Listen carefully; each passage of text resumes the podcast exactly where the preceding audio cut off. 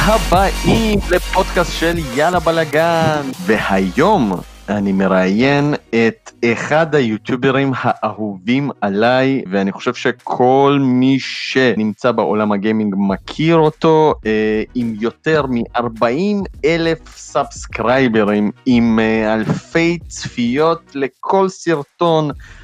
משהו מטורף, אני אישית מאוד מאוד מאוד מחווה ואני רואה כמעט כל סרטון, בין אם זה אה, סרטון gameplay, הסברים וכולי.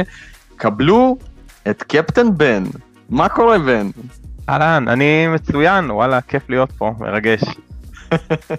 אני עוד מעריך את זה שהגעת לפודקאסט שלנו והכבוד הוא כולו שלי אה, לראיין אותך, אני מאוד שמח שזה יסתדר לנו. אז אה, המטרה של הפודקאסט איתך היא קצת לקבל את העולם של היוטיוב, כי אתה ממש ממש חזק בו, להגיע ל-40 אלף סאבים, אני חושב שזה כבוד גדול אה, בארץ, וכמובן להכיר אותך לעומק ולספר ליוטיוברים מתחילים איך מתחילים את כל התהליך הזה. אז דבר ראשון, ספר קצת על הערוץ המטורף שלך, קפטן בן, איך זה התחיל, ממה התחלת? אוקיי, okay, אז האמת שלא התחלתי ביוטיוב עם הערוץ קפטן בן, אה, אה, אני בגדול אה, בשנים האחרונות נוסע המון בתחבורה ציבורית. ואני גר בקריית חיים, אני עובד בתל אביב, שזה אומר שיש לי פלוס מינוס ארבע שעות ביום בתחבורה ציבורית, ובזמן הזה יוצא לי להיחשף אה, הרבה ליוטיוב, וגם כמובן לשחק הרבה במשחקי מובייל. מכיוון שאי אפשר לקחת פלייסטיישן ולנסוע איתו ברכבת, ובתחילת הדרך גם לא היה לי את הנינטנדו סוויץ', אז uh, יצא לי המון uh, לצפות בתוכן ביוטיוב, ובין היתר צפיתי בערוצים uh, מחו"ל שמשחקים במשחקים של חברת סופרסל, שזה חברת משחקי המובייל, uh, לדעתי הכי גדולה או בין הגדולות בעולם, ואני מאוד מאוד אוהב את, ה, את המשחקים שלהם, ומאוד נהניתי לראות גם את, ה, את הסרטונים ביוטיוב של uh, ערוצים כמו Flash with Ash, Juice, ולקס, וניק ומולט, האמת שלקס כזה יותר חדש, אבל uh, בגדול הם הביאו לי את ההשראה בעצם לפתוח ערוץ יוטיוב, ואז uh, חייב להודות שלא כל כך התחברתי לתוכן של היוטיוב המקומי, אז אמרתי, יאללה בוא נלך על זה בגדול ונפתח ערוץ יוטיוב באנגלית, פתחתי ערוץ יוטיוב שקראו לו Games with Ben, שזה פחות או יותר מה שנתן לי את ההשראה זה ערוץ של with Ash, שזה זה ערוץ שבעיקר עושה תוכן של Clash Royale, ערוץ אמריקאי מאוד מצליח, אז פתחתי ערוץ שקוראים לו Games with Ben, בלי לדעת כלום, כלום, כלום ביוטיוב. אה, היה לי אייפד שאיתו אני עשיתי צילום אה, מסך, ועם הטלפון אני צילמתי במצלמה, והייתי עורך את זה ב... אני הייתי עורך את זה באפליקציה שקוראים לה iMovie באייפד, הכל הכל הכל היה באייפד, הטלפון היה לי אז בזמנו אייפון, אז הייתי מעביר דרך האיירדרופ את, את ההקלטה של הפייסקאם לאייפד ועושה הכל בלי שום כבל, בלי שום ציוד, בלי שום דבר. ו... וככה בעצם התחלתי ביוטיוב בערוץ שקוראים לו Games with Ben, בהתחלה הייתי עושה סרטונים של קלאש רויאל, אה, יש לי אנגלית שהיא בוא נגיד הרבה מעל הממוצע בארץ, אבל, אה, אבל אני חייב להודות שזה לא הלך, זאת אומרת אה, היו יחסית מעט מאוד צפיות, ושמתי לב שבתגובות 99% מהתגובות היו תגובות בעברית. אה, אחרי שקצת, אחרי כמה שנים אני הבנתי שיש ביוטיוב משהו שנקרא אלגוריתם, אולי נדבר עליו קצת יותר בהרחבה יותר מאוחר. מעולה. אבל בעצם אה, מה שקרה זה שהתוכן שלי ככל הנראה נחשף אה, לקהל ישראלי. ובעצם הייתי ערוץ באנגלית שנחשף לקהל ישראלי, שזה מתכון לכישלון, ואז בעצם עברו השנים, ו... ואז יצא ל Supercell משחק אה, לבטא, או יותר נכון ל soft launch, soft launch שמי שלא יודע זה בעצם חברה שרוצה לבדוק את המשחק שלה ככה להרגיש את, ה, את השוק ואת הגיימרים, אז הם משחררים אותו במדינה ספציפית. אה, במקרה של ה mobile ושל Brawl Stars שחררו את המשחק בקנדה, ואז אני פתחתי Apple ID של קנדה והתחלתי לשחק Brawl Stars הרבה הרבה לפני שהוא יצא בארץ. והתחלתי להעלות uh, תוכן של המשחק לערוץ באנגלית שלי, ואז הגעתי למסקנה שאני רוצה לעבור לעשות ערוץ בעברית, כי בעצם אם כל הצופים שלי הם ישראלים וכל התגובות הן בעברית, אז בשביל מה אני מסבך אותם עם האנגלית, וזה גם לא הלך יותר מדי, אז אמרתי בוא ננסה בעברית מה יכול להיות. בעצם היה לי אה, פור מאוד גדול על כל האחרים, כי בעצם כשהמשחק שוחרר בישראל אני כבר שיחקתי בו למעלה משנה, אז גם המשתמש שלי היה מפותח וגם הכרתי את המשחק, וככה בעצם התחלתי ליצור תוכן אה, בערוץ קפטן בן בעברית, שהוא אה, נפתח בדצמבר 2018, שזה בעצם מתי שברול סטארס יצא ל global, זאת אומרת שהוא שוחרר גם בישראל, וככה בעצם התחלתי את כל, ה, את כל הדבר הזה שנקרא קפטן בן, בלי שום ידע בהקלטה, בעריכה, בגרפיקה, שום דבר, ולאט לאט זה התפתח. מאוד מעניין, כי אני דווקא שמעתי את כל האנשים אומרים לי, תעשה ערוץ באנגלית, זה יתפוס, זה ילך לך, יהיה לך קהל יותר חזק, והאמת, עשיתי פעם סרטון של השוואה של אוזניות בין מזויף לאמיתי באנגלית, ויש לי קרוב ל-50 אלף צפיות שם, לעומת 200 צפיות לסרטונים שיש לי ביוטיוב בעברית, אבל למרות שסימנת שהסרטון באנגלית, למרות שדיברת באנגלית, ואני בטוח שכל התוכן של הטקסט היה באנגלית ותייקת את כל הדברים שצריך, זה הגיע לקהל בישראל?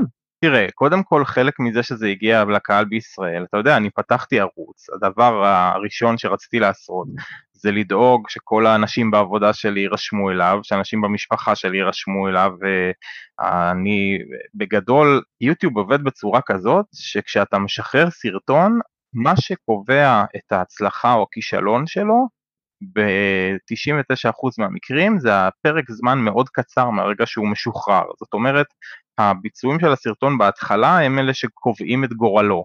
אז כשהייתי מעלה סרטון, אז אני הייתי מבקש מחברים שלי שיצפו בו עד הסוף, הייתי שולח לינקים, ויכול להיות אה, שזה גם איכשהו השפיע על האלגוריתם של יוטיוב, אבל בגדול היו תגובות באנגלית, הן היו מאוד מועטות. הגעתי למסקנה ש, שיכול להיות שלפתוח ערוץ באנגלית אה, זה היה לא נכון, והיום אני יודע בוודאות שזה היה לא נכון, כי בעצם כשאתה צריך להחליט אם אתה רוצה לפתוח ערוץ באנגלית, או ערוץ בעברית, או ערוץ בכלל, או נגיד ככה, אתה צריך קודם כל להבין במה אתה הולך להתעסק, להבין מי המתחרים שלך בתחום הזה, ופה יש לך שתי אפשרויות, יש לך אפשרות להיות במשהו שהוא uh, טרנדי, זאת אומרת שיש לך הרבה מאוד מתחרים, ויש לך אפשרות להיות נישה, שזה אומר שיש לך יחסית מעט מתחרים.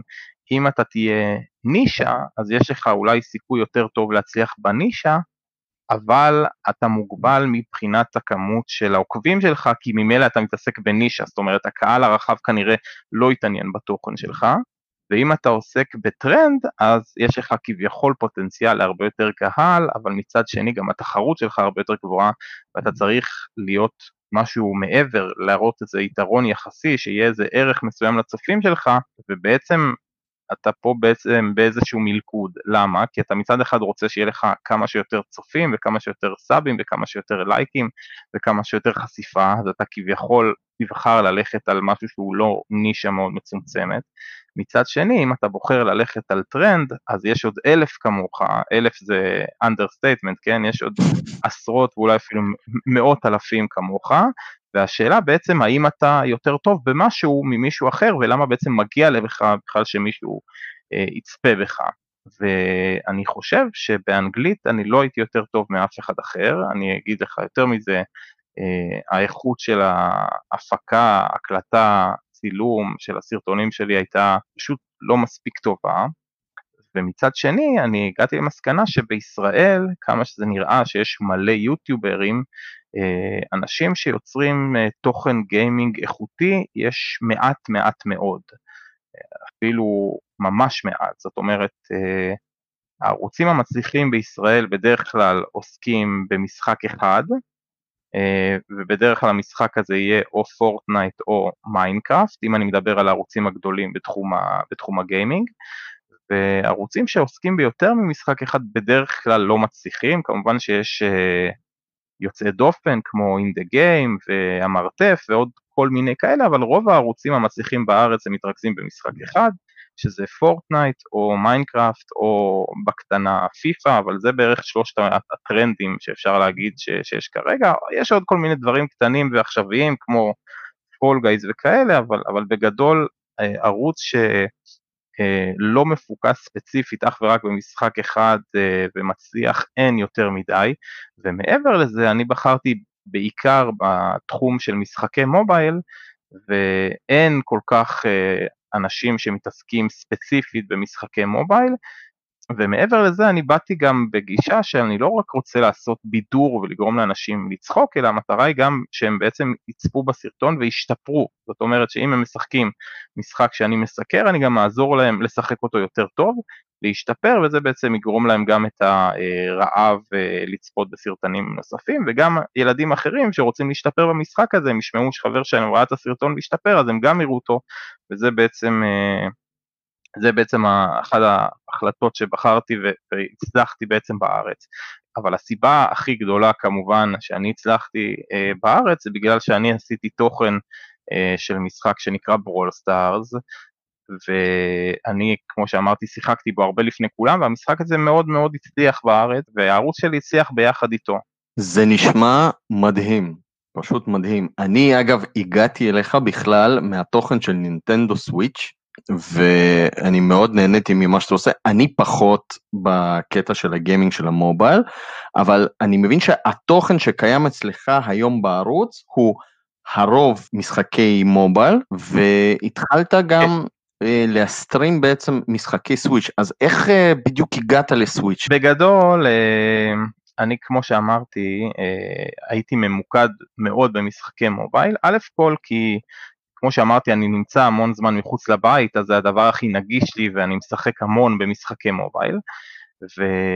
ומצד שני, אתה יודע, אני בן 41, אני גיימר בערך מגיל 6 ככה, אחד המשחקים הראשונים ששיחקתי בהם היה מריו ב Nintendo Entertainment System לפני באמת אה, עשרות רגע, שנים. רגע, שאלה חשובה. Nintendo Entertainment System או מגאסון? Nintendo Entertainment System זה לא היה אצלי בבית, היה לי חבר כשהייתי בבית ספר יסודי אה, שההורים שלו קנו לו את ה Nintendo Entertainment System ואצלו שיחקתי לראשונה במריו וב Duck Hunt אחר כך כמובן שקנו לי מגאסון ואת כל הקסטות האלה עם המאה משחקים וכל הדברים האלה. קונסולה מזויפת, שימו לב, קונסולה מזויפת. כן, אבל, אבל המגאסון היה קונסולה מזויפת, אבל המשחקים הם היו פשוט המשחקים של נינטנדו, הם לא עשו בהם שום שינוי, הם פשוט העתיקו אותם לתוך המגאסון. נכון. זאת אומרת שבסוף אני שיחקתי במשחקים של נינטנדו על המגאסון, היה לי גם בהמשך אה, Mega Drive של סגה וכמובן גיימבוי.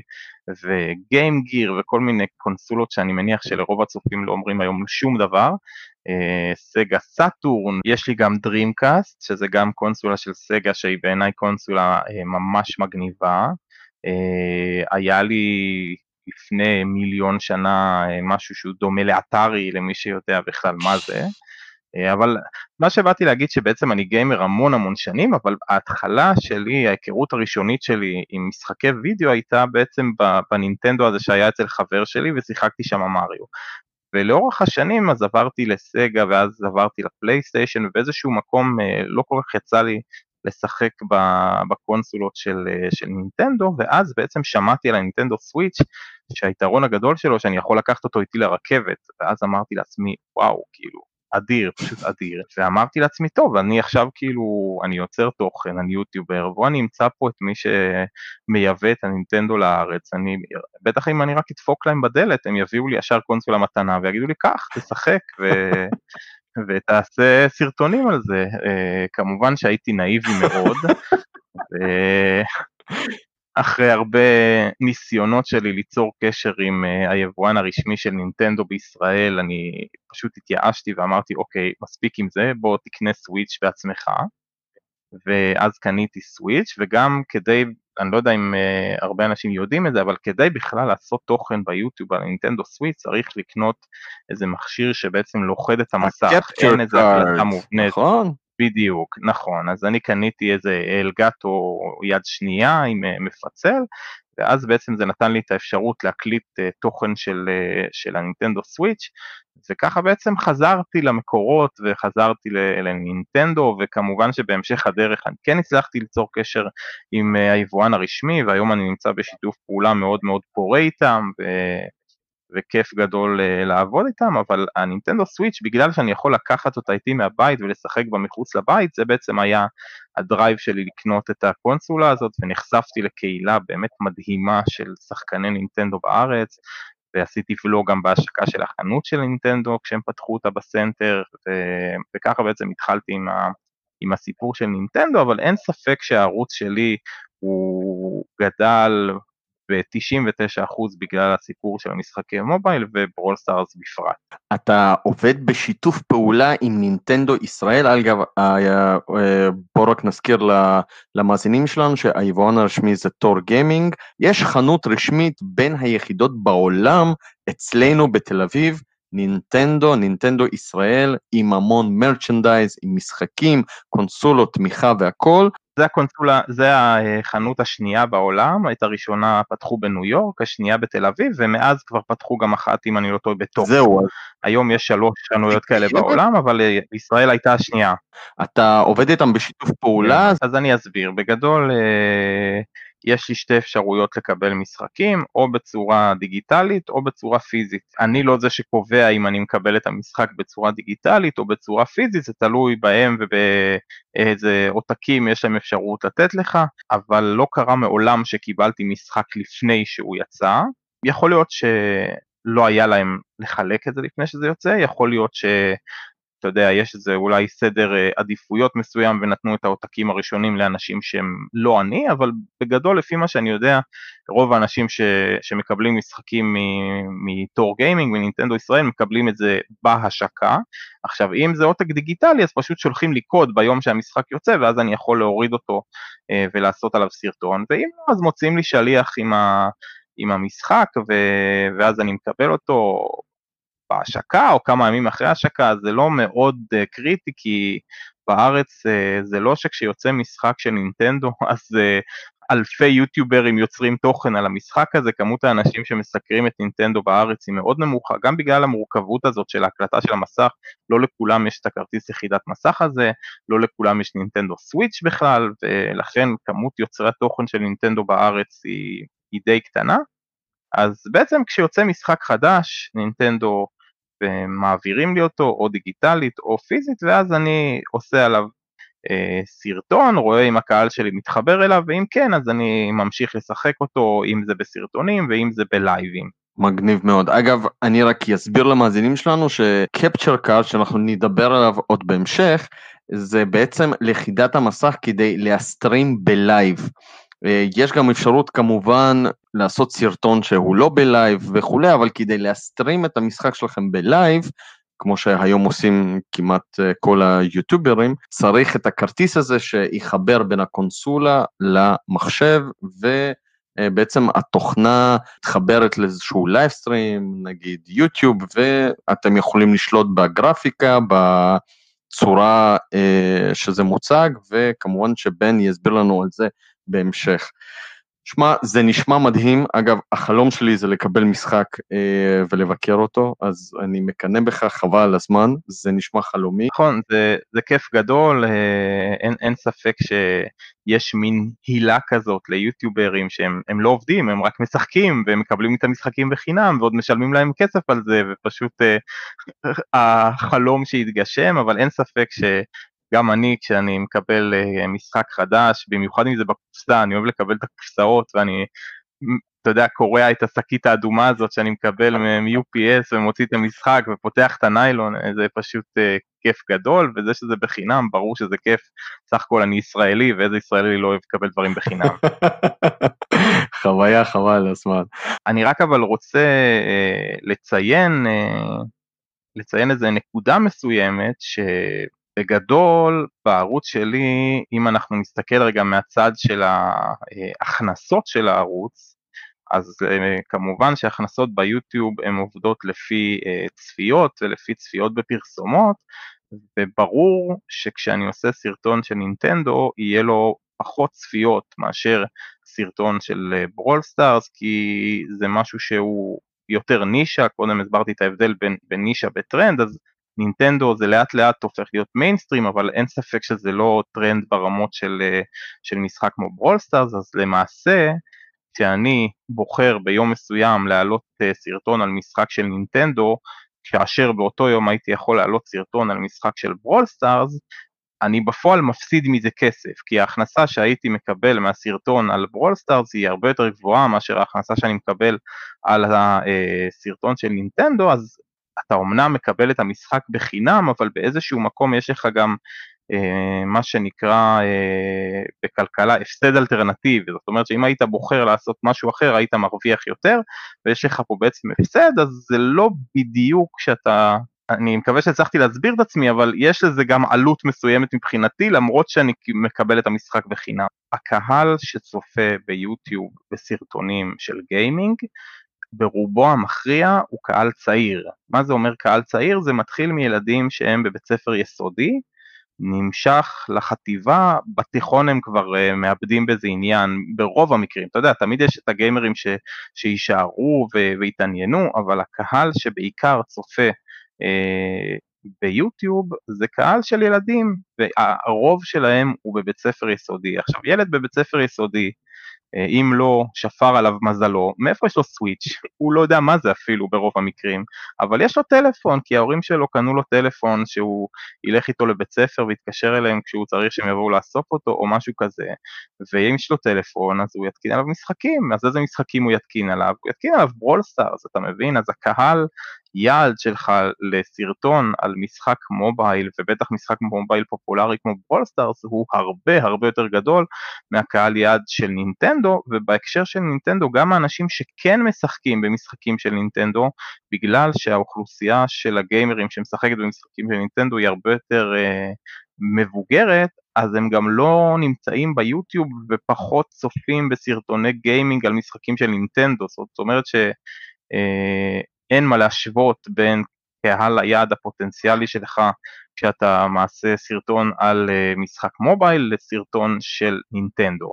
העניין שאני חולה על נינטנדו, אני, אני אוהב את מריו, אני אוהב את, uh, את סמאש, אני אוהב את זלדה, אני אוהב את מריו קארט, אני, אני מאוד נהנה מכל המשחקים האלה, אני חולה פוקימון, אז יש לי גם תוכן בערוץ. שכחת מהפוקימון. פוקימון זה מבחינתי זה משהו שהוא חוצה את אה, גבול נינטנדו, זאת אומרת אני יש לי בובות של פוקימון ויש לי קלפים של פוקימון ויש לי מיליון דברים של פוקימון שזה כבר uh, חצה את גבולות הנינטנדו, זה מבחינתי קטגוריה בפני עצמה. אבל אני באמת יש לי חיבור מאוד מאוד חזק למותג הזה של נינטנדו וגם הצלחתי לייצר שיתוף פעולה פורה עם היבואן של נינטנדו בישראל אז אני מאוד נהנה uh, לעשות את, ה, את התוכן של נינטנדו ואני גם אוהב אתה יודע, לגוון, לא, לא לעשות הכל רק של אותו, של אותו משחק, נכון שרוב הקהל שלי אוהב לראות Brawl Stars, אבל, אבל uh, כדי שיהיה גם עניין בשבילי, אז אני משתדל כל הזמן לגוון את התוכן של הערוץ, ו... ואין ספק שאחד הדרכים שלי לגוון זה לעשות תוכן של נינטנדו uh, שהוא כיף. והאמת שהיום, uh, בגלל שעידן תלם, שידוע יותר בכינויו In the Game, uh, סיקר את... Luigi's Mansion 3, שהוא קרא לו בשם המשעשע אחוזת הרפאים של לואיג'י, ועכשיו הוא מסקר את אנימל קרוסינג, שלא הוא קורא בשם המשעשע האי הבודד, אבל עצם זה שהוא משחק במשחקים האלה גורם לחשיפה לקהל מאוד מאוד גדול של ילדים, ואז באיזשהו מקום גם אני מרוויח מזה והקהל שצופה בסרטונים של ניטנדו שלי אה, הוא עולה, אבל עדיין אה, מדובר בקהל אה, יחסית מצומצם, אבל אני חייב להודות שאם אתה צריך לבחור את הנישה הכי אה, אטרקטיבית מבחינת אה, גודל הקהל יעד, אז אין עוררין על זה שפורטנייט זה המשחק הכי מצליח ביוטיוב בישראל, ואם אתה רוצה לפנות לקהל הגדול ביותר, אז אין ספק שאתה צריך להתמקד במשחק פורטנייט. אפשר לשחק אותו בפלאפון, אבל uh, אנשים שבאמת משחקים פורטנייט, uh, הם לא משחקים אותו בפלאפון, הם משחקים אותו או במחשב או בקונסולה, שזה בדרך כלל יהיה פלייסטיישן או אקסבוקס, אבל uh, אין ספק ששם גם התחרות תהיה הרבה יותר גדולה, כי יש מיליון ערוצים שעושים פורטנייט. אני, יש לי, לא, לא התחברתי כל כך לפורטנייט, אז אני לא, אני לא משחק את המשחק הזה בערוץ שלי. אני uh, קצת מרגיש מיושן בקטע של הבטל רויאל, אני ניסיתי מספר פעמים ולא יודע, אני כנראה כבר לא, לא בדור הזה, ואני עדיין שמח שיש את נינטנדו uh, ויש uh, באמת משחקים שאגב, יאמר לזכותם שהם מצליחים למשוך סגנונות כבר 30 שנה, בעצם מריו, פוקימון, זלדה, אה, זה משחקים עם סגנון מסוים שנשמרו מ-1990 או אפילו אה, קצת לפני זה, ועד היום המותגים האלה קיימים, הפורמולה של המשחקים כמעט ולא השתנתה, היא רק מתחדשת קצת לפה קצת לשם, זה משהו שמאוד מיוחד לחברה הזאת, אתה מסכים עם זה? ללא ספק, אני חושב שאחד הסודות של ההצלחה של נינטנדו אה, זה שהמשחקים בקונסולות שלהם זה משחקים שבדרך כלל כיף לך לשחק ביחד עם מישהו שנמצא לידך, זאת אומרת לא עם מישהו שנמצא באינטרנט אי שם, אלא מישהו לידך, אתה וחבר, שני ילדים, הם גם uh, משתדלים מאוד לגרום לזה שהמשחקים שלהם יהיו יכולים להיות משוחקים על ידי יותר משני ילדים, לדוגמה אני הייתי ב- בסוף שבוע אצל ההורים שלי לפני, uh, ממש לפני יומיים, והבאתי לשם את הסוויץ', עכשיו יש לי הרבה ג'ויסטיקים, אז הילדים שלי שיחקו עם הבני דודים שלהם סמש ומריו קארט, והם שיחקו ארבעה ילדים ביחד על אותו מסך, וזה אחד הדברים שנינטנדו שמים עליהם מאוד דגש, כדי שאנשים יוכלו לשחק אחד ליד השני, או על אותה קונסולה, או בקונסולות נפרדות, אבל ממש להיות פיזית אחד ליד השני, והכי כיף לשחק בנינטנדו ביחד עם חברים, זה קונסולה מאוד חברתית, ו... וגם הם דואגים שהמשחקים שלהם יהיו יחסית כלילים, איזה לא, יש דמויות שמאוד כיף uh, לראות אותם ולשחק בהם, והכל מאוד חמוד כזה, וילדים מאוד מתחברים לזה, אבל הקסם הוא שגם כשאתה גדל, אם אהבת את נינטנדו בתור ילד, אז אתה תאהב את זה גם כמבוגר, זאת אומרת, זה תמיד נשאר איתך הנוסטלגיה הזאת של uh, לשחק במריו, וזה לא עובר, זאת אומרת, זה, כל בן אדם ששיחק אי פעם במריו, תושיב אותו עם קונסולה, תיתן לו להחזיק ג'ויסטיק, תשים לו מריו, הוא ייהנה מזה, כאילו הוא היה ילד. אני רציתי לשאול אותך, שזה אגב משהו שמאוד אהבתי בערוץ שלך, אתה משתף את הילדים שלך בערוץ שלך והם נמצאים בחלק מהסרטונים, זה ממש ממש מגניב. איך זה בעצם, איך ההשתלבות הזאת עובדת? אז קודם כל זה, יש לי בן בכור שנקרא דניאל, היום הוא בן שמונה וחצי, ויש לי עוד תאומים בני שש וחצי שנקראים אלמוג ואביתר, מי שהתחיל אה, להיות חלק מהערוץ הזה זה בעצם דניאל, שאני אה, מגיל די צעיר הכנסתי אותו ל Brawl Stars, ואז אה, היה קטע כזה של לעשות סרטון שאתה פותח תיבות כשאתה מנסה בעצם להשיג איזה דמות מסוימת. וחשבתי לעצמי איזה כיף זה יהיה אם אני אושיב את הבן שלי איתי ואני אתן לו לפתוח את התיבות וייצא דמות והוא ממש ישמח וזה גם uh, יכול לחזק את הקשר בינינו ועשיתי את זה והילד uh, פשוט מאוד מאוד אהב את זה, הוא כל כך uh, אהב ללחוץ וכשיצא את, ה- את הדמות אז הוא פשוט היה בהלם וכל כך יפה רואים את זה ב- ביוטיוב, זאת אומרת זה, זה מצליח יפה להעביר את החיבור הזה בין אבא לבן ואת ההתרגשות המאוד אותנטית הזאת של הילד, שגם הוא נהנה וגם אני נהניתי, אז החלטתי להמשיך עם זה ובשלב מסוים האחים שלו גדלו והם גם רצו להשתתף ובסוף אה, לא הייתה לי ברירה אז הכנסתי גם אותם. אני חייב להגיד שלהקליט סרטון עם אה, שלושה ילדים קטנים זה יכול להיות סיוט גדול מאוד, כי אתה לא תמיד יכול להחליט על מה הם עושים, ויש לפעמים גם כל מיני אינטריגות, ועכשיו היא רוצה והוא רוצה, ומשקיעים הרבה זמן בעריכה של הסרטונים האלה, אבל בסוף הם יוצאים הסרטונים הכי מגניבים, כי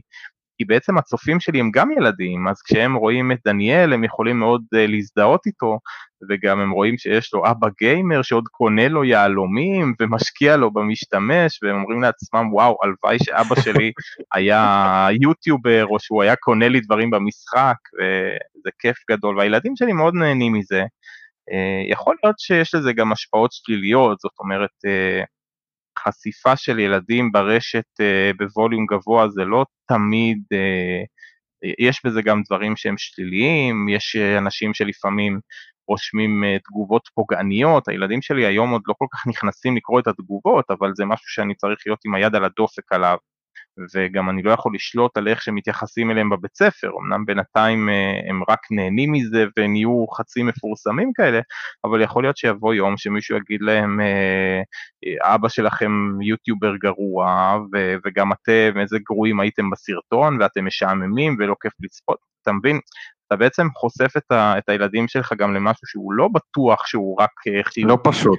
אבל נכון, כן, אבל נכון לעכשיו אני נהנה והם נהנים והם אה, חלק בלתי נפרד מהערוץ שלי. להגיד שזה יקרה לנצח אני לא יודע, הבן שלי גם רוצה לפתוח כבר ערוץ משל עצמו, הוא לא רוצה להיות uh, רק בערוץ שלי.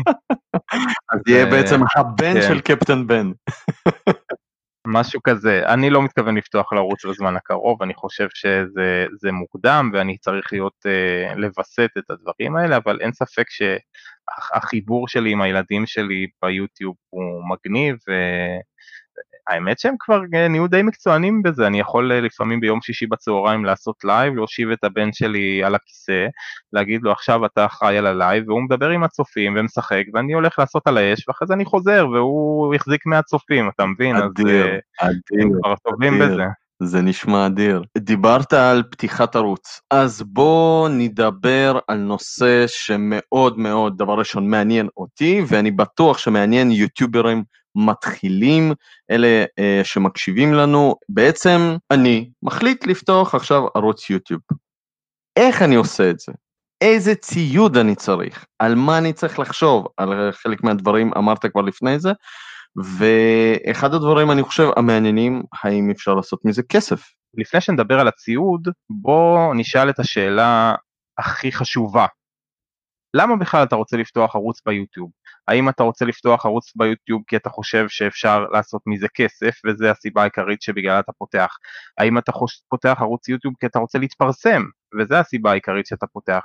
האם אתה פותח ערוץ יוטיוב כי אתה מאוד אוהב משהו מסוים ואתה רוצה לחשוף אחרים לאהבה ולפשן שלך אה, לדבר הזה? האם אתה אוהב ליצור ובגלל זה אתה פותח ערוץ ביוטיוב? יש הרבה סיבות אה, לכך שאנשים פותחים ערוץ יוטיוב.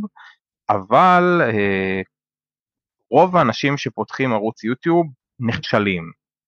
אה, ומה הסיבה בעצם ש, שזה קורה? היא שיש הבדל מאוד גדול בין מה שאנשים חושבים שיקרה כשהם יפתחו ערוץ ביוטיוב לבין המציאות שהיא הרבה פעמים אה, קשה וקשוחה.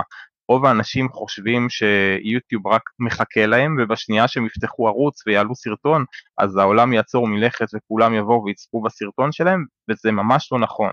לפתוח ערוץ ביוטיוב זה משהו שהוא מאוד קשה, אה, מאוד לא מתגמל בהתחלה ואני אפילו לא מדבר על כסף, אתה יכול לשבת ולהשקיע שעה או שעתיים או חמש שעות בלייצר סרטון ובסוף יצפו בו עשרים ושלושים אנשים ואתה לא מבין איך אתה השקעת את כל הזמן הזה ויצא לך משהו שבעיניך הוא מדהים ואף אחד לא, לא רואה בו, לא רואה אותו. ו, וזה אחת הסיבות שהרוב המכריע של הערוצים אה, כושלים או פורשים, אפשר להגיד את זה איך שרוצים. אני חושב שמי שבאמת אה, חושב ברצינות לפתוח ערוץ יוטיוב הוא צריך לחשוב האם בכלל הוא בשל לזה, האם יש לו את הזמן לזה, האם יש לו את האנרגיות לזה, האם יש לו בכלל את היכולת אה, להיכשל הרבה זמן עד שהוא מצליח, זאת אומרת, אני חושב שכמו בכל דבר בחיים, הדבר הכי חשוב זה עקביות, אבל אם אתה מוציא סרטון ולא צופים בו, ואתה מוציא עוד סרטון וגם בו לא צופים ואתה מוציא עוד סרטון ולא צופים בו ואתה לא יודע בעצם איך uh, לגדול, זה משהו שיכול לייצר אצלך תסכול מאוד מאוד גדול ורוב האנשים לא עומדים בתסכול הזה ומפסיקים uh, את הפעילות שלהם בערוץ, בגלל זה רוב הערוצים נכשלים.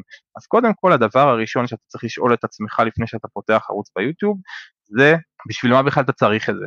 האם זה משהו שאתה מרגיש שאתה כל כך רוצה אותו ותהיה מוכן לעשות הכל בשביל שזה יצליח, אמ, ואז אתה יכול כמובן לפתוח, או שאתה חושב שזה קיצור דרך למשהו, קיצור דרך להתפרסם, קיצור דרך לכסף, קיצור דרך אה, לפופולריות או משהו כזה, אם אתה מחפש קיצורי דרך, אני לא הייתי ממליץ לך אה, לפתוח ערוץ ביוטיוב, אבל אם אתה כן מחליט לפתוח ערוץ ביוטיוב, אז יש עוד החלטה שצריך לקבל זה, וזה בעצם אה, כמה רחוק אתה לוקח את זה, כמה תדירות של סרטונים. אתה רוצה להעלות סרטון בחודש, סתם ככה בשביל הכיף לחברים, אתה רוצה להעלות סרטון בשבוע, אתה רוצה לעשות כמה סרטונים בשבוע, איך זה הולך לעבוד, האם אתה רוצה להיות אה, ערוץ של סרטונים או ערוץ של אה, סטרימינג, ערוץ של לייבים, יש הבדל מאוד גדול בין הדברים האלה, ובקונסטלציה הנוכחית של יוטיוב הוא לא כל כך תומך בערוצים שעושים גם לייבים וגם סרטונים, אז אתה צריך פחות או יותר אה, לבחור כיוון, אבל בוא נגיד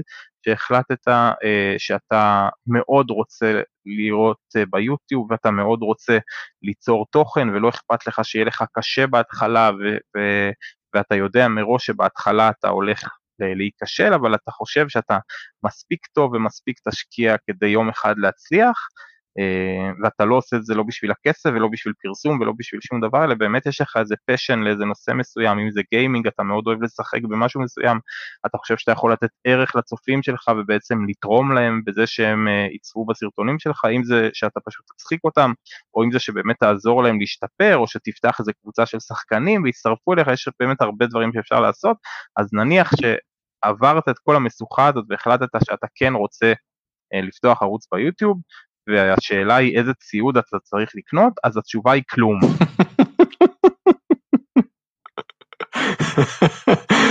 מה זאת אומרת כלום? כלום, לא צריך לקנות שום דבר, אתה צריך בסך הכל, נניח אם אני אקח את התחום של המשחקים, uh, אתה יודע מה, בוא ניקח רגע בהתחלה לא את המשחקים, נניח אתה רוצה לפתוח ערוץ יוטיוב על, על בישול, אז כל מה שאתה צריך זה לצלם את עצמך מבשל. עכשיו היום בטלפונים סלולריים יש מצלמות ממש טובות וגם המיקרופון הוא לא, לא כזה נורא, אז כל מה שאתה צריך לעשות זה למצוא איכשהו להעמיד את הטלפון שלך, אתה יכול לשים אותו על ספר במטבח לצורך העניין ולצלם את עצמך מבשל, אתה לא צריך לקנות שום דבר, וגם אם אתה עושה את זה בתחום של הגיימינג, ואתה רוצה נניח להקליט את עצמך משחק במחשב, אז אתה משחק במחשב, מקליט את, ה, מקליט את הגיימפליי במחשב, ומצלם את עצמך מהטלפון, ואחרי זה אתה משלב בין שני הדברים האלה בעריכה.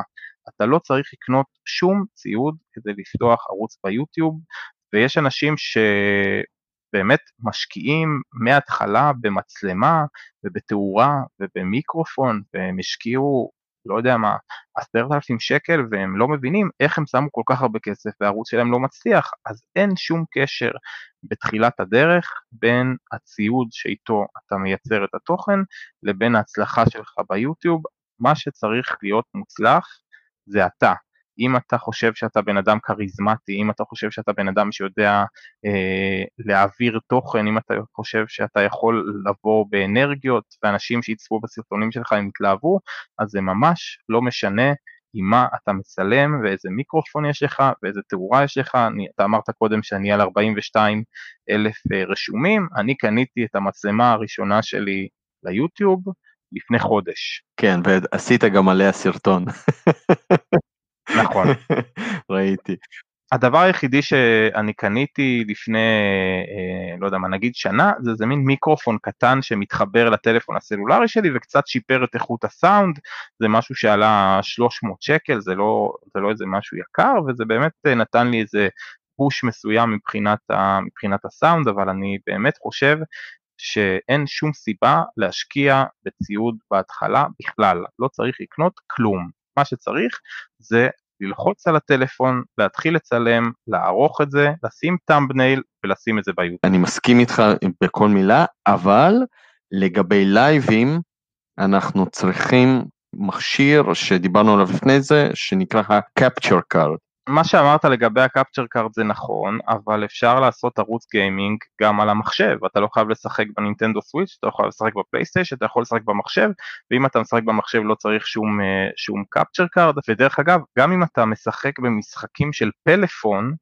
אתה יכול uh, לשחק באמולטור uh, שנקרא BlueStacks, ואז בעצם אתה משחק במשחקים של פלאפון אבל על המחשב. אז גם אם אתה ערוץ של משחקי mobile אתה יכול לעשות לייבים דרך המחשב בלי שום capture card. capture card זה רק אם אתה רוצה לעשות לייבים מהנינטנדו סוויץ' או מהפלייסטיישן או מהאקסבוקס, בשביל זה חייבים capture card. אם אתה לא משתמש בקונסולה, אין שום סיבה לקנות capture card. יש לך המלצה ל capture card למאזינים שלנו? והאם כדאי לקנות חדש או יד שנייה? קודם כל להשיג capture card בארץ זה, זה לא מאוד פשוט, אין הרבה חנויות שבכלל מחזיקות את הדבר הזה, זה מוצר שמעט מאוד אנשים קונים אותו. Uh, אני יכול להמליץ על ה capture card שלי, לי יש capture card של חברת Elgato, שזו חברה מאוד מוכרת בתחום הכרטיסי לוכדי מסך האלה, הדגם שלו נקרא HD60, הוא עולה כמה מאות שקלים, אני קניתי אותו יד שנייה ב-300 שקל, אם אתם יכולים למצוא יד שנייה אז אין שום סיבה לקנות חדש, העניין שאתם לא, ברוב המקרים לא תצליחו בכלל למצוא אה, מישהו שמוכר את זה יד שנייה, אם אתם מוצאים, תחטפו את זה ממנו, אה, רוב האנשים מזמינים את זה באמזון וכאלה, יש גם חנויות שמוכרות את זה, המחירים אה, של חדש בארץ הם, הם יותר גבוהים, ו... יש גם כל מיני סוגים של אה, כרטיסים של אלגטו, של אה, לוכדי מסך כאלה, יש גם כאלה שעושים לכידה ב-4K, שזה הרבה יותר מתקדם ממה שלי יש, אבל אני חושב שבשלב הראשון מספיק ה capture card שלי, ודרך אגב, גם בהקשר הזה, יש היום capture uh, קארדים שהם פשוט נראים כמו דיסק און קי, אתה מחבר אותם למחשב שלך ישר ובצד השני יש HDMI, זה יכול לעלות גם באזור ה-10-15 דולר ואפשר לעשות עם זה סטרימינג בסוויץ', אני לא ניסיתי את זה אישית אבל אני כן מכיר אנשים שניסו את זה ואמרו שזה עובד יופי, אז אפשר גם לנסות את זה לפני שקונים, אתה מחבר אליו מאחורה HDMI, הוא נכנס עם USB למחשב ועושה לך סטרימינג. נשמע מגניב. ההבדל הוא ש, שיש אה, לוכדי מסך שהם יכולים אה, אה, להיות, יש להם זיכרון, יש כאלה שעובדים על בלוטוף וכל מיני כאלה, ו, ופה בעצם הוא חייב להיות מחובר למחשב, אם הוא לא מחובר למחשב הוא לא עושה כלום. אבל אני גם באלגטו שלי בחיים לא השתמשתי כשהוא לא מחובר למחשב, אז אפשר לנסות את, ה, את השיטה הזאת של ה... הדברים היותר זולים. צריך מחשב חזק בשביל להסטרים לייב. קודם כל, אה, אם אתם רוצים לעשות לייבים, אה, אז אתם צריכים לקנות webcam, וכדאי שזה יהיה webcam טובה.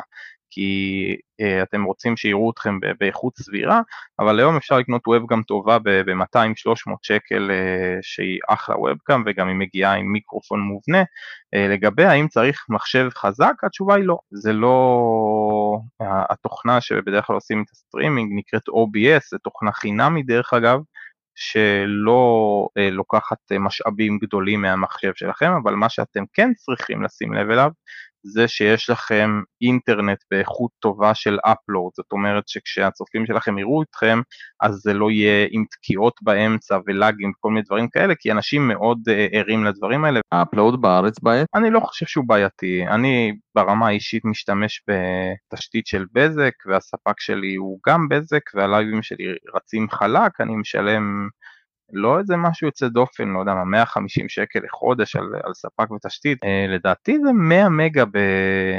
בבזק זה הסטנדרט 100 מגה, אבל יש להם קצב טוב של, אה, של upload, בדרך כלל ב-OBS ה upload הוא באזור ה-3.5 מגה, שזה בסדר, אפשר להחזיק לייב ככה, כמובן זה לא לייב ב-4K או משהו כזה, אבל אפשר להחזיק לייב באיכות טובה.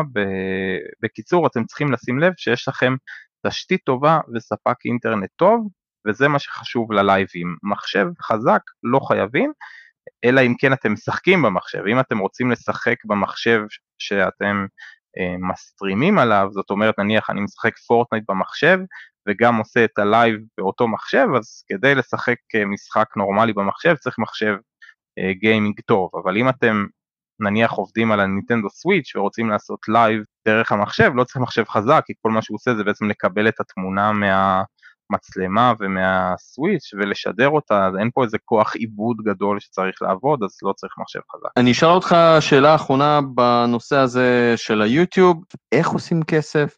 וכמה כסף? אני אסביר קצת לגבי הכסף, זה תמיד משהו שמאוד אה, מאוד מעניין את כולם. אה, אפשר לומר באופן אה, מוחלט שגם אם אתה מישהו שמתפרנס מיוטיוב, ההכנסה העיקרית שלך לא תהיה מיוטיוב עצמו. זאת אומרת, יש שני דרכים להרוויח כסף ביוטיוב בישראל היום, הדרך הראשונה זה לקבל כסף מיוטיוב על זה שהם מפרסמים פרסומות במהלך הסרטונים שלך, והדרך השנייה זה מה שנקרא חבר מועדון, שאנשים יכולים ללחוץ על כפתור הצטרפות ביוטיוב ובעצם הצופים שלך משלמים לך סכום מסוים כל חודש שאתה קבעת אותו מראש, וזה שני הדרכים אה, לעשות כסף ביוטיוב. המפתח פחות או יותר זה משהו כמו דולר לאלף צפיות, שבכל קנה מידה זה משהו שהוא מאוד מעט. זאת אומרת, אם אתה נניח יוטיובר בינוני והתחלת אה, להעלות סרטונים ויש לך סרטון שממש הצליח והצלחת להביא אותו לחמשת אלפים צפיות, שיש יוטיוברים מתחילים שתגיד להם סרטון עם חמשת אלפים צפיות, הם יגידו וואו, אני, אני, זה אומר שהתפוצצתי, זה אומר שממש הצלחתי, אז חמשת אלפים צפיות באופן גס זה חמישה דולר, שזה בערך משהו כמו עשרים שקל, זה אפילו לא שכר מינימום של שעה, והם בטח השקיעו יותר משעה כדי להכין את הסרטון וואו. הזה. אז, אה, אז כסף מה, מהפרסומות ביוטיוב אי אפשר לעשות, בטח לא אה, לפרנס משפחה עם שלושה ילדים, יש אנשים ש... חלק מהצופים שהם בטוחים שהעבודה שלי זה להיות יוטיובר, אז ממש לא, אני עובד במשרה מלאה, בבית השקעות, ויוטיוב זה תחביב שלי, שאומנם אני משקיע בו המון, אבל זה עדיין תחביב שלי. אה, אבל אני כן יכול להגיד ש... אם אתה מצליח לקבל חשיפה ביוטיוב, זה יכול לייצר לך אפשרות לקבל הכנסה ממקורות אחרים. אה, למה הכוונה בעצם?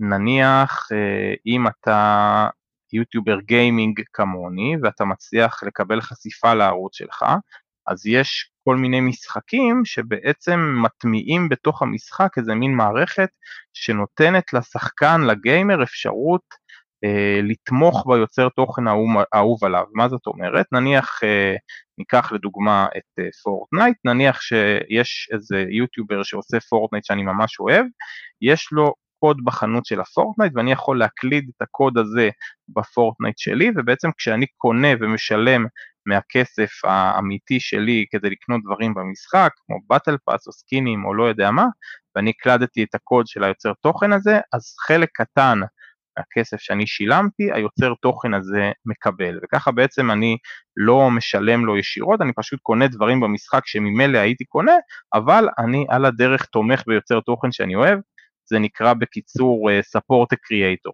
אז אם אתה מצליח לייצר ערוץ גיימינג מצליח, ואתה מסקר משחק שיש בו את המערכת של הספורט קריאייטור, אז אתה יכול להרוויח כסף מזה שהצופים שלך שמים את הקוד שלך בתוך המשחק שהם משחקים וקונים בו דברים בכסף אמיתי, ואז בעצם אתה אומנם מהפרסומות של יוטיוב לא מרוויח אה, יותר מדי כסף, אבל מהספורט הקריאייטור אתה יכול לעשות הרבה יותר כסף ממה שאתה מרוויח אה, בפרסומות של יוטיוב ויש יוצרי תוכן בארץ שעושים אה, אלפי ולפעמים גם עשרות אלפי שקלים בחודש רק מה, מהפיצ'ר הזה של ספורט קריאייטור בעיקר במשחקים כמו פורטנייט.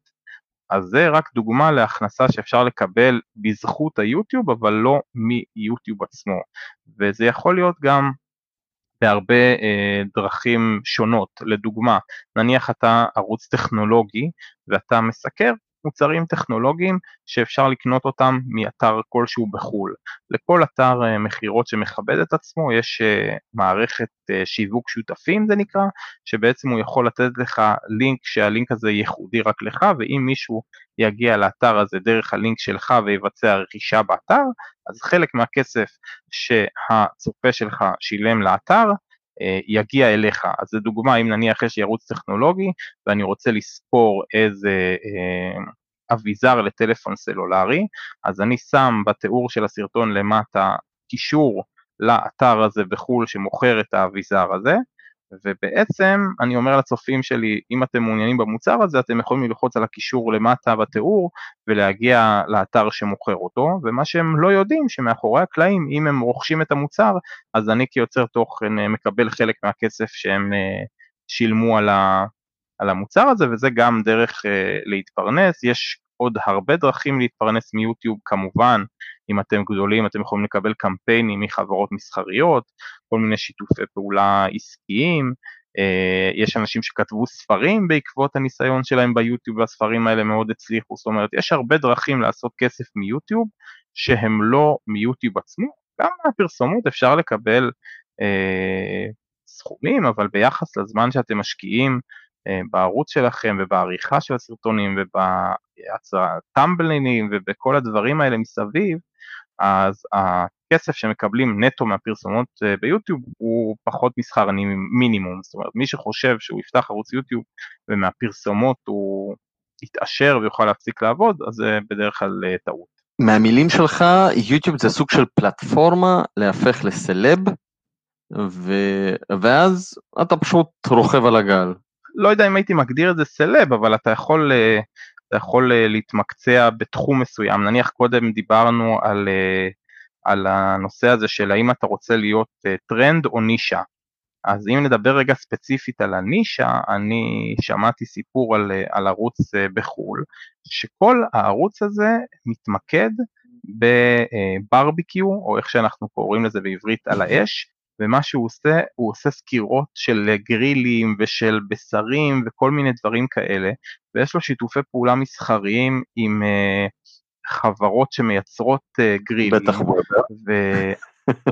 uh, כן, כן, וובר, והוא, מק... לא רק איתם דרך אגב, והוא uh, מפנה אנשים, יש לו קישור uh, ספציפי שלו, והוא מפנה אנשים לקנות את המוצרים שהוא סוקר אותם, והוא מרוויח עשרות אלפי דולרים מזה שאנשים קונים ברביקיו על סמך זה שהם הגיעו ונחשפו לברביקיו דרך הערוץ שלו. עכשיו מיוטיוב מהפרסומות הוא, הוא מקבל גרושים, אבל אנשים שצופים בתוכן כל כך ספציפי של ברביקיו והם אחרי זה הולכים וקונים ברביקיו אז הוא יכול לקבל מה, מהשיתוף פעולה העסקי הזה הרבה יותר כסף מיוטיוב, אז הוא לא יהיה סלב ואף אחד לא יכיר אותו כשהוא ילך לקניון, אבל הוא עדיין יכול לקבל לא מעט כסף uh, משיתוף פעולה עסקי. הפרסומות ביוטיוב הן לא נותנות uh, סכומים ששווה ורצינות לדבר עליהם.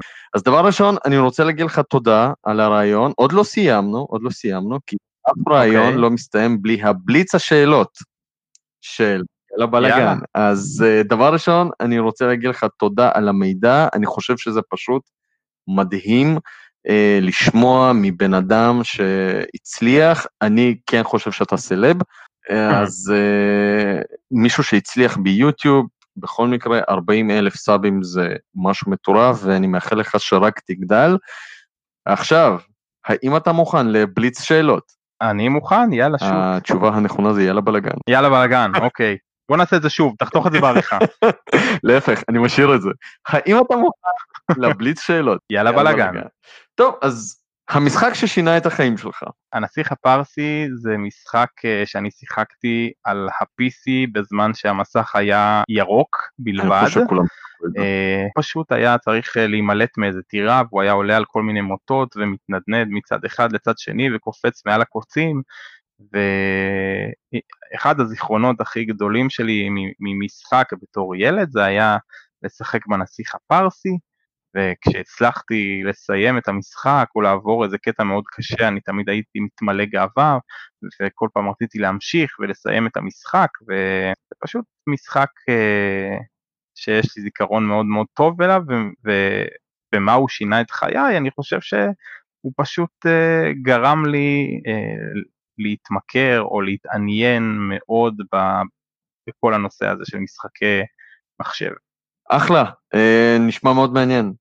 אה, סרטונים בפייסבוק, ביוטיוב או בטוויץ'? רק ביוטיוב. יש לזה סיבה מאוד אה, פשוטה, הפופולריות של יוטיוב בארץ אה, היא הרבה הרבה יותר פופולרית מטוויץ' ורוב הקהל של, אה, שצופה בכלל בסרטונים כמו שאמרתי הוא קהל צעיר, הצעירים הם כבר לא נמצאים בפייסבוק, פייסבוק זה רשת חברתית של זקנים, אמנם אני בן 40 אבל הילדים לא נמצאים בפייסבוק, הם נמצאים בטיק טוק, הם נמצאים באינסטגרם והם נמצאים ביוטיוב ואם הם ממש גיימרים כבדים הם נמצאים גם בטוויץ' אבל כשאתם רוצים להגיע לקהל הגדול ביותר אני ממליץ אך ורק על היוטיוב. אם אתם עושים תוכן של אה, וידאו קצר, אז הטיק טוק יכול להיות פלטפורמה מדהימה, אבל אה, כדי להרוויח כסף מטיק טוק אתה חייב להגיע למצב של אה, קמפיינים, כי טיק טוק עצמה לא משלמת בכלל, וזה זה גם פורמט די קשוח, זאת אומרת לצמצם את עצמך ל-15 שניות או לדקה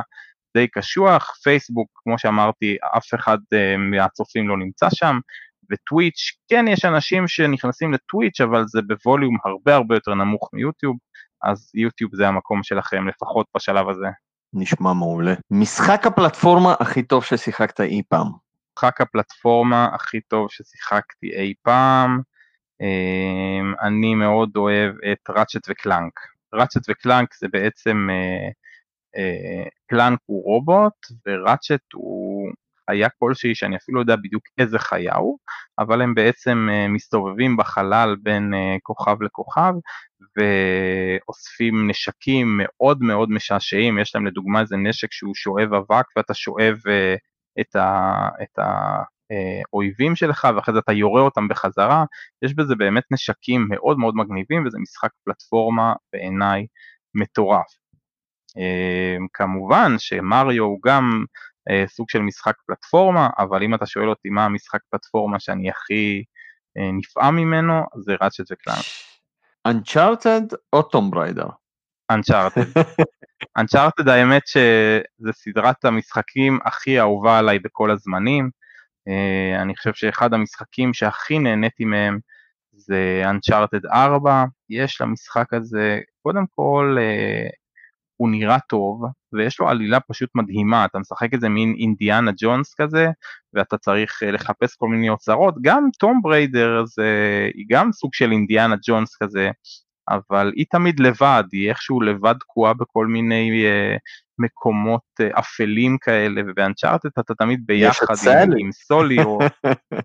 כן, אתה, אתה לא נמצא שם לבד, ויש הרבה אינטראקציה. ו... נכון, ויכול להיות גם שהתחברתי יותר לאנצ'ארטד בגלל שהגיבור שם הוא גבר, ואני גבר בעצמי, ו... ולארה קרופט, אה, אני גם מאוד אוהב לשחק ב Tomb Raider, אבל אם, אם אני צריך להחליט אז אני בוחר ב Uncharted. המשחק הראשון ששיחקת בחיים שלך.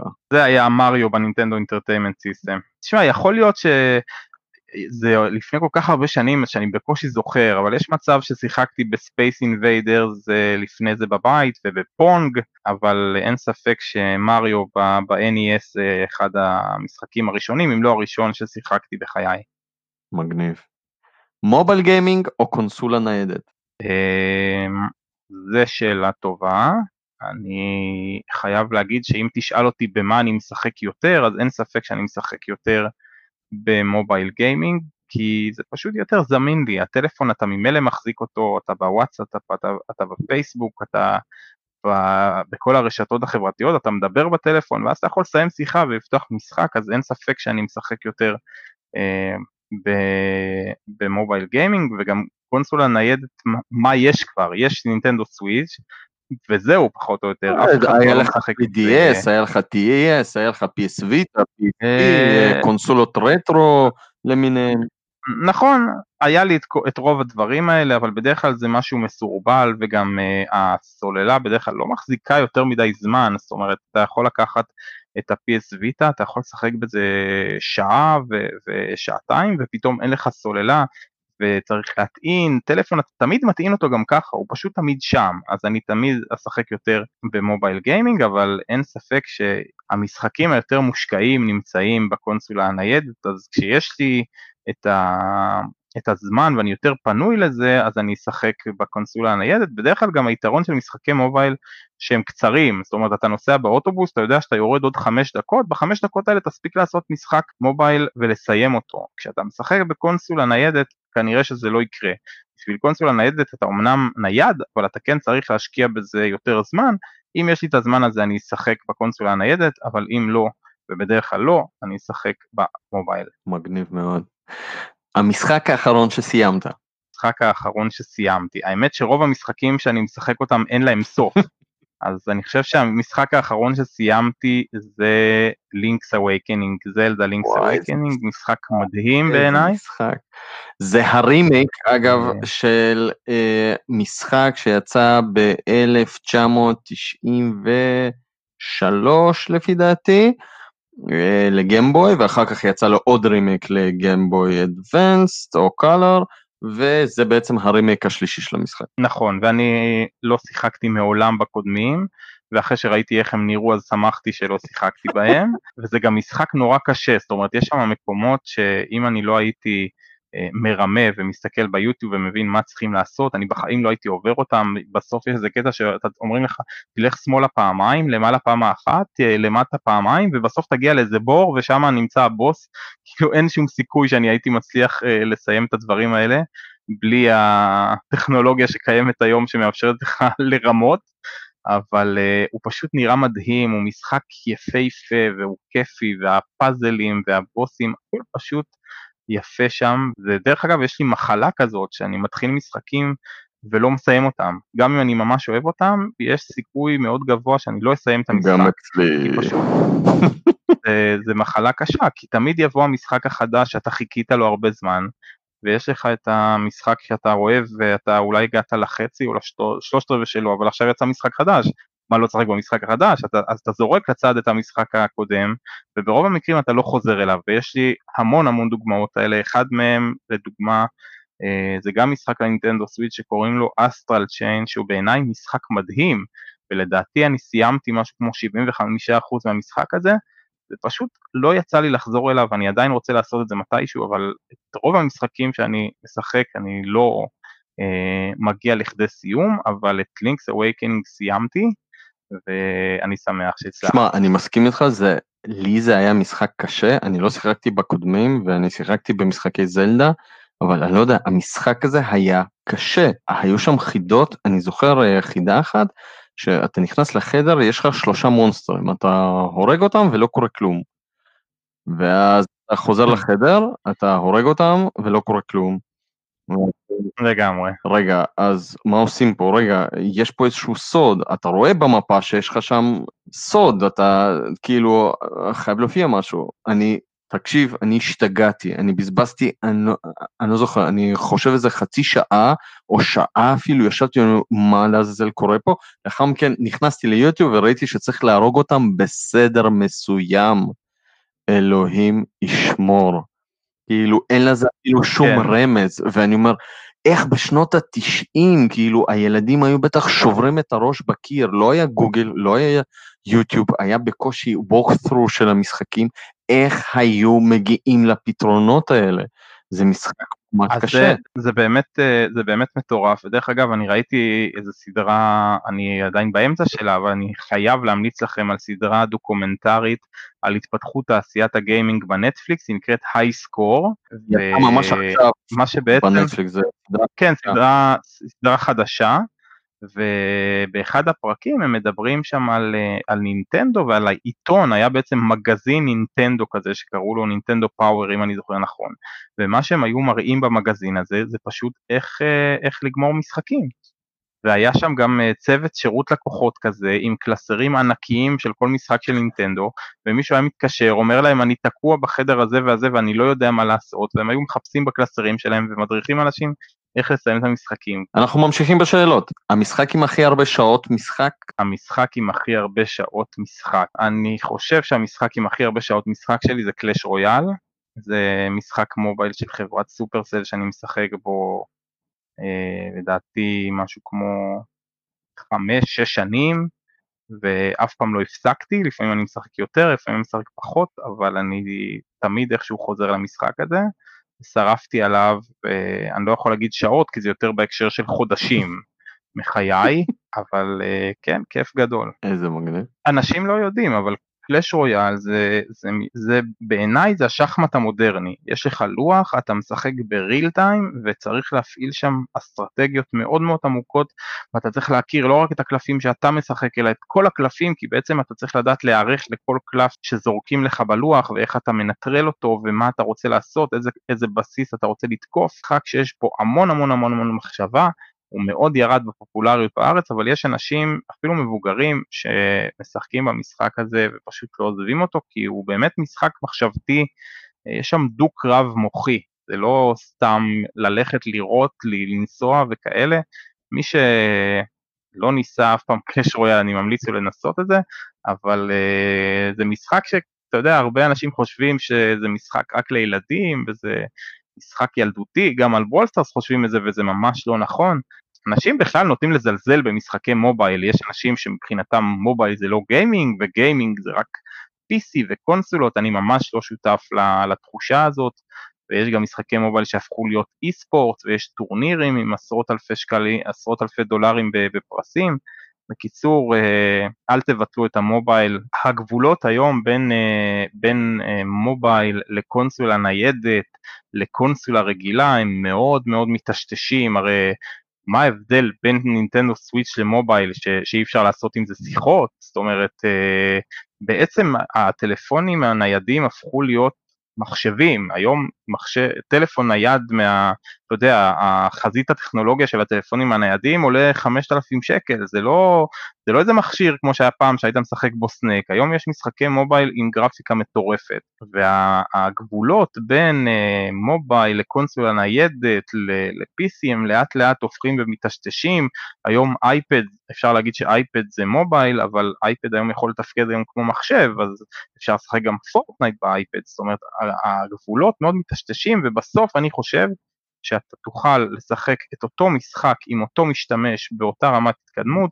גם בקונסולה, גם ב-PC, גם בקונסולה הניידת וגם ב mobile ואתה פשוט יהיה לך ecosystem שלם שלכל מקום שאתה לא תלך תוכל לשחק באותו משחק בדיוק. הדוגמה הכי טובה לזה זה, זה בעצם Fortnite, יש לך משתמש של Epic שזה החברה שעשתה את Fortnite ואתה יכול לשחק איתו ב-PC, סיימת לשחק ב-PC אתה יכול לשחק איתו ב Xbox וב PlayStation עם אותו משתמש ואתה יכול אחרי זה לשחק איתו ב Nintendo Switch ואתה יכול לשחק איתו גם ב iPad ואתה יכול לשחק איתו גם בטלפון עם אותו משתמש בדיוק, אותם סקינים, אותו שחקן, הכל וגם מה שיפה שאתה יכול לשחק נגד שחקנים, אתה משחק ב-PC אבל אתה יכול לשחק גם נגד שחקנים שמשחקים בפלייסטיישן או בסוויץ' או במובייל, זאת אומרת אתה לא בטוח משחק עם אנשים שהם באותה פלטפורמה כמוך, לא, במשחק, לא בכל המשחקים דרך אגב יש את זה, חלק אפשר לשחק רק עם אנשים שהם באותה קונסולה איתך, אבל אין ספק שזה אה, רק הניצנים, בסוף אני מאמין שכל משחק תוכל לשחק איפה שאתה רוצה ולהמשיך בדיוק מאיפה שסיימת בפלטפורמה האחרת. הלוואי. ממשיכים עם השאלות. יאללה בלאגן. המשחק שאתה מת לשחק בו. המשחק שאני מת לשחק בו. בגדול, יש עוד מעט את המשחקים של הקונסולות הדור הבא, אבל uh, מה שאני באמת מת לשחק זה ב-VR.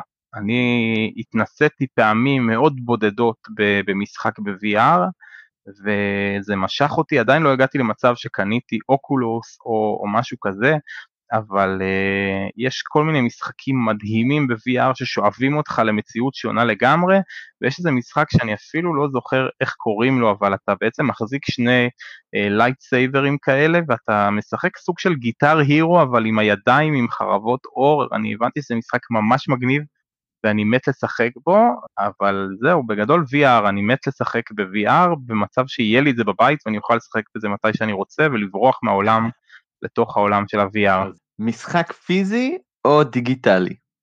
פיזי, קל. אני אוהב את הקופסאות, אני גם אוהב את, ה, אה, את החופש הזה שאתה יכול אה, להחליף עם מישהו את המשחק, אתה יכול למכור אותו כשאתה מסיים. לא שאני אי פעם עושה את זה, אבל נניח יש לי הרבה חברים שפתאום באמצע החיים קונים פלייסטיישן, ולי יש 30 אה, משחקים לפלייסטיישן, אז אני יכול פשוט להשאיל להם משחק, וזה משהו שאי אפשר לעשות עם הגרסאות הדיגיטליות. אני גם לא אוהב את כל ההתעסקות הזאת של כמה מקום יש לי פנוי בזיכרון או בכרטיס זיכרון. ולמחוק וכל הקטע הזה של ההתקנות הכבדות האלה של המשחקי דיגיטל זה באסה. ברור לי שאני סוג של דינוזאור בהקשר הזה ואני חושב שמתישהו פשוט יפסיקו לייצר משחקים פיזיים אבל אני עוד מהאולד סקול שאוהב להחזיק את הקופסה ולהסתכל על התמונה ולקרוא את מה שכתוב מאחורה וגם בסוף להשאיל או במקרים מסוימים גם למכור את המשחק שאני לא צריך אותו ואי אפשר לעשות את הדברים האלה עם משחקים דיגיטליים, אני גם חושב שמשחקים דיגיטליים, בגלל שהם עולים אותו דבר, אני לא רואה את היתרון בהם. היתרון היחידי בעיניי במשחק דיגיטלי, זה שאתה לא צריך להחליף דיסק או כרטיס זיכרון שאתה רוצה לעבור בין משחקים, אתה פשוט סוגר אחד ופותח את השני, שזה יתרון, אבל אני מעדיף פיזי. אני איתך בזה, יש לי אוסף של משחקים של סוויץ', של פלייסטיישן, של DS, אני איתך. קופסה, הריח, החוויה. לגמרי, לפתוח, לפתוח את, הפס הזה. לפתוח את הפס הזה שיש אוי, בניילון שכתוב עליו נינטנדו. אוי, זה... זה אדיר, אני חולה על זה. טוב, אז אתה מוכן לשאלה האחרונה? כן. מה תגיד לעצמך כשתגיע ל-100K סאבים? וואו, אה, קודם כל, אני חושב ש... אני חושב ש-100 אלף סאבים זה תמיד uh, מטרת העל של כל יוצר תוכן, כי בעצם uh, ב-100 אלף סאבים אתה עושה איזה מין קפיצת מדרגה מיוטיובר חובב ליוטיובר uh, מקצוען, או איך שלא נגיד את זה, אבל מה שלמדתי מהניסיון שלי ביוטיוב זה שכמות הסאבים שלך זה אחד המספרים הכי פחות משמעותיים.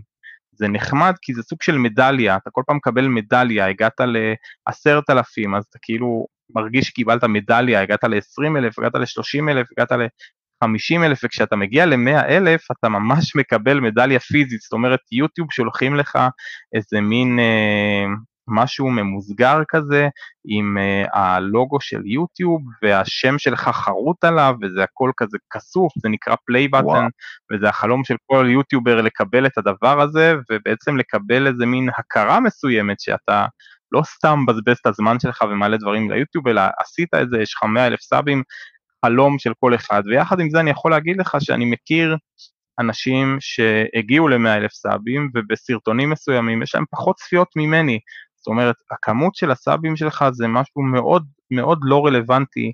יש אה, אנשים שיש להם הרבה מנויים, אבל המנויים שלהם כבר לא פעילים, הם לא צופים בסרטונים שלהם, הם לא מתעניינים בתוכן שלהם, ו...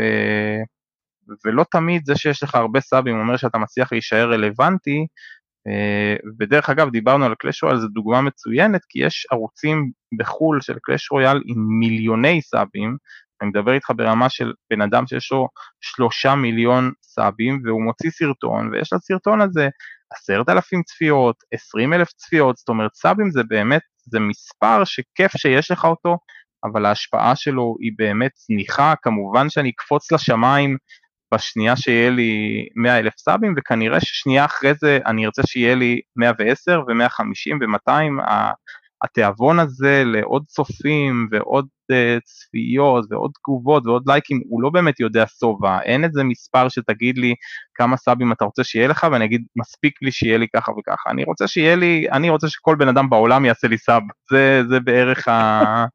המחשבה הזאת, ש, שכל אחד שבאמת יש לו את הרעב הזה אז הוא רוצה שיהיה לו, זה כמו שפעם שאלו מישהו שהוא uh, עשיר, שאלו אותו כמה כסף uh, יהיה לך? ותגיד שזה מספיק, כמה כסף אתה רוצה? אז התשובה שלו הייתה יותר, כי אתה תמיד רוצה יותר, זה לא, אין, אה, אין איזה מספר, אבל מה שבאמת מיוחד ב-100 אלף סאבים, שאתה מרגיש את, ההכרה הזאת, שעברת איזה אבן דרך משמעותית, בעצם זה ששולחים לך משהו פיזי הביתה שאתה יכול לתלות, אה, וכתבו עליו את השם שלך, אז אה, אין ספק שזה חגיגה, כשאני אגיע ל-100 אלף סאבים, אני כנראה אקפוץ משמחה. אבל כנראה שזה, התחושה הזאת תעבור מהר מאוד ואתה תרצה להגיע לפסגות נוספות. Uh, טוב, אז uh, עד כאן, uh, תודה רבה לך על הרעיון הזה, אני מאוד נהניתי והחכמתי וגיליתי כל כך הרבה מידע על העולם הגיימינג, פשוט המון המון המון תודה לך, אני מקווה שהמאזינים שלנו אה, יחכימו גם. קודם כל אה, אני מאוד נהניתי ו- ותודה לך שאירחת אותי, אני רק אתן עוד אה, טיפ קטן אחרון ליוטיוב שבעיניי הוא סופר סופר קריטי ולא יצא לי לדבר עליו.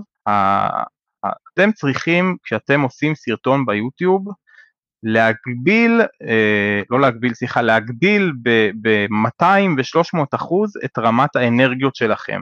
אתם צריכים להתלהב, אתם צריכים להתבאס, אתם צריכים לכעוס, כי בעצם מה שאנשים רוצים לראות את, ה, את האישיות שלכם יוצאת ומתפרצת החוצה, והדרך הכי טובה אה, לדעת אם אתם עושים את זה או לא, זה פשוט לצפות בסרטונים שלכם, ותראו כשאתם מסתכלים על הסרטונים שלכם, תנסו להסתכל עליהם לא בתור מי שעשה אותם, אלא בתור צופה, ואם נניח קורה לכם משהו, משהו מגניב במשחק, ו, וניצחתם איזה דמות מסוימת, אז, אז תשמחו, תצרכו, תקפצו מהכיסא, תעבירו את האנרגיות האלה אה, קדימה לצופה, כי אחת הטעויות שהרבה מאוד אנשים עושים ביוטיוב אה, זה לדבר בקול כזה, ועכשיו אני התקדמתי ומצאתי את התיבה, אני פונה ימינה, אני פונה שמאלה, ובעצם זה לא מייצר שום עניין לצופה, אתם צריכים לגרות אותו לא רק ברמה הוויזואלית, אתם צריכים לגרות אותו גם מבחינת הסאונד, תדאגו שהקול שלכם עולה ויורד, ואתם שמחים ונורא מתבאסים, ואוי ו- וכאלה, לפעמים אפילו תרגישו שהייתם קצת משחקים, אבל זה לא משחק, אתם פשוט לוקחים את התחושות האמיתיות שלכם ונותנים להם איזה פוש קטן כדי להיות יותר אנרגטיים, ואתם תראו שיש לזה השפעה קריטית על הצופים, ועל היכולת של אנשים ליהנות מכם, ואם אתם חושבים שאתם תביאו את עצמכם ב-100% זה מספיק, לא, תנו 200%, תתלהבו, תתבאסו, תצרכו, והצופים יאהבו את זה. אז תודה רבה לך, היה מדהים, אני נהניתי, אני מקווה אה, שתבוא אלינו שוב אה, ונראיין אותך אולי בנושאים אחרים, מה אתה אומר? בכיף. בשמחה, היה לי ממש כיף, אני אבוא בשמחה. איזה כיף. יאללה בלאגן. אז חברים, יאללה בלאגן, ונתראה בפודקאסטים ובסרטונים הבאים, שיהיה לכם יום מעולה. יאללה בלאגן.